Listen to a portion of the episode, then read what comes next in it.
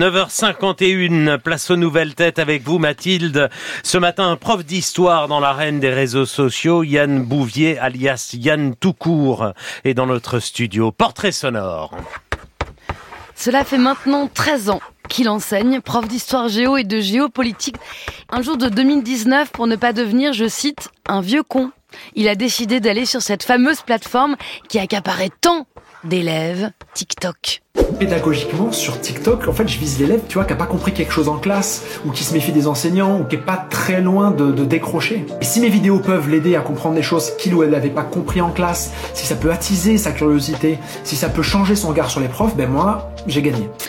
Avec une enfance compliquée, comme il dit pudiquement, placé en foyer de 5 à 8 ans, puis dans une famille d'accueil dans le Gers, il sait combien l'histoire peut aussi devenir un refuge. C'est aussi pour cet élève-là qu'il enseigne et crée des contenus avec quelques modèles en tête. Les découvreurs, ces hommes ont changé notre planète. Ces inventeurs ont fait de vous l'homme que vous êtes.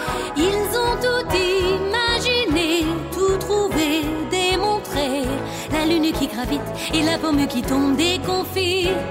Ah, la série animée Il était une fois l'homme, bien sûr, puis Les Découvreurs, ça passait à la télé dans les années 80, mais aussi en 2020, pendant le confinement. Son autre modèle, c'est cet historien du sensible, Alain Corbin, qui signera même la préface de son livre, Microcosme, l'histoire de France à taille humaine, publié en cette rentrée. Yann Bouvier, bonjour. Bonjour Mathilde. Et merci infiniment d'être venu jusqu'à nous ce matin dans votre dernière vidéo publiée sur ce compte TikTok, Yann Toucourt, qui est devenu une référence aujourd'hui. Il y a 770 000 personnes qui vous suivent. Eh bien, vous parlez de commentaires que vous avez reçus qui accusent les profs de ce qui leur arrive. Je suis pas le seul à avoir euh, mm. effectivement reçu ce type de commentaires. Oui, euh, alors euh, des personnes qui se réclament plutôt de la droite française, voire de l'extrême droite, et qui expliquent que les professeurs n'ont que ce qu'ils méritent, que ce qu'ils cherchent. Il fallait mieux voter en 2022, ce qui à la fois ni euh, une réalité électorale. On sait que les enseignants ont voté en 2002, en 2022, excusez-moi, majoritairement au premier tour plutôt euh, pour des candidats de droite. Et puis deuxièmement, il me semble que c'est un petit peu faire l'apologie du terrorisme que de trouver des circonstances atténuantes aux terroristes. Vous prononcez le mot terrorisme islamiste et vous y tenez dans cette vidéo. Vous dites tant pis pour les commentaires, je le dis. Oui, non, bien sûr. Alors je le dis, en même temps je précise qu'il faut éviter les amalgames. Et si vous voulez, le simple fait de dire islamiste, ça génère un certain type de commentaires qui effectivement appellent à ne pas faire d'amalgame. Et le fait que je précise ensuite qu'il ne faut pas faire d'amalgame, ça suscite aussi un autre type de commentaire inverse. Voilà, quoi qu'on quoi qu'on dise, quoi qu'on écrive, quand bien même on essaie d'être précis et rigoureux, on est forcément attaqué. Vous avez 37 ans, vous êtes un prof d'histoire géo qui tient à transmettre donc jusque dans cette arène que sont les réseaux sociaux. Comment vous fonctionnez justement en permanence avec ces commentaires?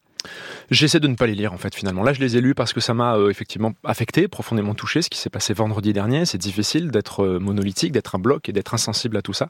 Mais euh, généralement, je publie une vidéo, je la poste et je ne lis pas les commentaires. Je réponds au premier quand il faut apporter un éclairage scientifique, mm. didactique, et ensuite je ferme. Parfois, vous affinez aussi en cours de route, par exemple une vidéo sur Napoléon est-il raciste, vous expliquez pourquoi l'expression est anachronique, etc.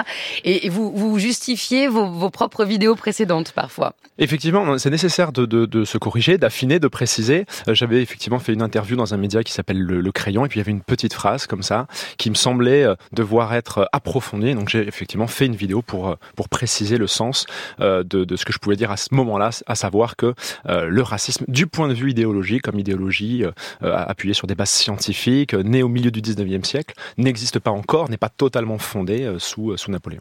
Alors vous êtes inscrit sur TikTok en 2019. Au départ, vous ne faites pas de, de contenu historique. Qu'est-ce que vous avez intégré progressivement sur cette plateforme et comment vous avez adapté votre transmission de l'histoire à ces codes très spécifiques de TikTok?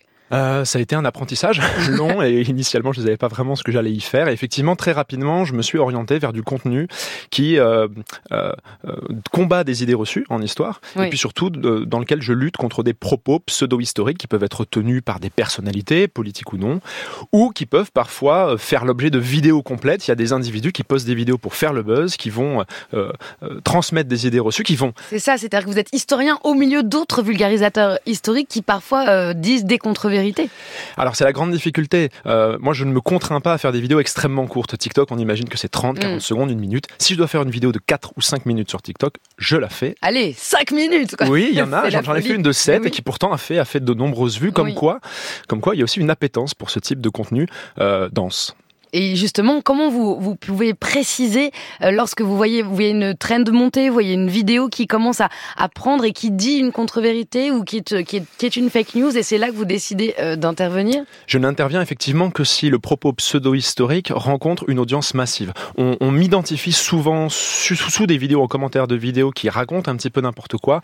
Si la vidéo est anecdotique, si elle n'est pas vue, je ne vais pas lui donner une audience qu'elle n'a pas. Alors vous avez donc ces codes dans la forme également. Euh, vous faites euh, des zooms, il y a des cartons, euh, c'est écrit par dessus. Enfin, il y a tous les codes de TikTok. On a envie de regarder et c'est comme ça que finalement on rentre dans vos contenus. Et puis il y a aussi le fond, c'est-à-dire qu'il y a un travail d'immersion.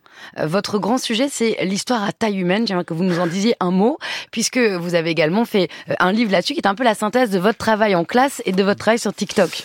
Oui, alors en fait, c'est un roman graphique sur lequel j'ai travaillé pendant trois années. Euh, J'avais envie de proposer une relecture de l'histoire de France. Ce n'est pas une autre histoire de France, c'est une autre manière de l'observer au travers de douze époques, douze temps de notre, de notre histoire, euh, revisité aux côtés de douze individus qui ont réellement vécu, qui ont réellement existé. Je m'inspire d'une démarche historiographique qui s'appelle la micro-histoire, ici individuelle. C'est ce qu'Alain Corbin a apporté, notamment. C'est lui mmh. qui m'a inspiré cet ouvrage. Il, il, me fait la gentillesse de préfacer ce livre. Et c'est une histoire donc, qui est incarnée. Et surtout, euh, ces douze euh, individus nous permettent de jeter un éclairage neuf hein, et d'observer ces temps euh, via des thématiques euh, assez précises. Et c'est cette immersion aussi qui fonctionne beaucoup euh, sur votre sur votre chaîne TikTok. En classe, au lycée, c'est Monsieur Bouvier et jamais Yann Toucourt. Oui, j'essaie de, de, bien distinguer effectivement ces, ces deux casquettes, d'où le pseudonyme. Yann Toucourt, c'est une manière d'écarter mon nom de famille et donc de, de mettre en Est-ce qu'ils vous suivent tous, vos élèves? Alors, je ne leur en parle pas. Euh, dès le début de l'année. oui, ils le savent, mais, non, mais bien sûr, dès le début de l'année, quand j'ai des nouveaux élèves, je vois qu'ils savent.